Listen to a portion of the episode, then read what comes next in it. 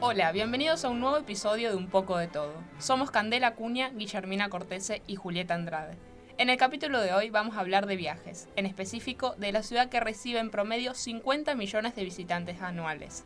Estamos hablando de New York. Para empezar, tenés que saber que esta ciudad de Estados Unidos es considerada una de las más extensas del mundo, por lo que es necesario planificar tu viaje con anticipación, ya que esto te garantizará más opciones de hoteles y actividades que se adapten a tu presupuesto y plan. Hola amiga, me quería ir de vacaciones y estaba pensando en que el destino sea New York.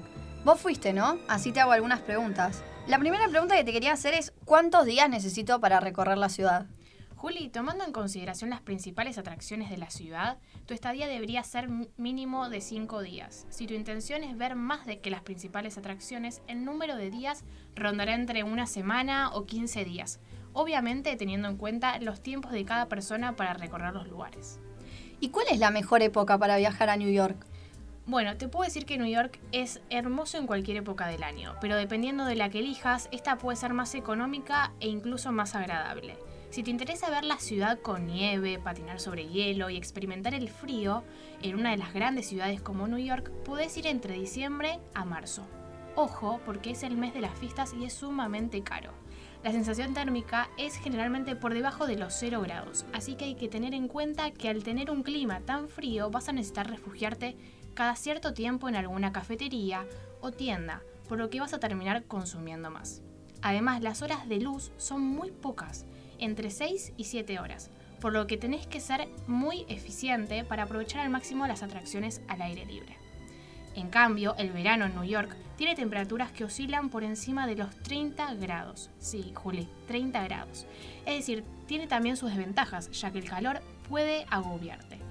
Por lo que el otoño y la primavera son las estaciones más recomendables, ya que es un punto medio entre ambas. ¿Y en qué zona es conveniente hospedarse? Algunos de los barrios más accesibles localizados en Manhattan son Chinatown, Upper West and East Side and East Village, pero si lo que se quiere es algo más económico, es conveniente optar por la zona de Queens y Brooklyn, las cuales están a 40 minutos en metro. ¿Y qué lugares recomiendas para visitar? Cuidando los lugares más conocidos como el Central Park, la Estatua de la Libertad, el Empire State Building, el puente de Brooklyn, te voy a recomendar que si vas más de una semana te pierdas en otros barrios de la ciudad como Soho, que en los últimos años creció un montón y que cuenta con boutiques de diseñador, cadenas de tiendas lujosas y galerías de arte sofisticadas que lo convierten en un destino atractivo para comprar. Este barrio es conocido por sus elegantes fachadas y por ser un escenario propicio para el público moderno, que recurre a restaurantes sofisticados y locales nocturnos muy sofisticados. Después si te interesa ir a clubes de jazz y teatros no relacionados con las grandes producciones de Broadway, tenés el Greenwich Village. Lo mismo si querés ir a tomar un café o comer algo, tenés el Williamsburg que se caracteriza por la vida nocturna. Además está el Coney Island, la península cerca de Brooklyn, donde tenés parques de atracciones. El barrio de Dumbo y Chinatown también son otros lugares. Así que hay para todos los gustos. Sí, Juli, realmente New York es una ciudad que tiene de todo, por lo que vas a tener una estadía súper agradable. Disfrútalo. Ay, Cande, gracias por las recomendaciones. Ya noté todo lo que me dijiste y ahora llego a casa e inmediatamente saco los pasajes.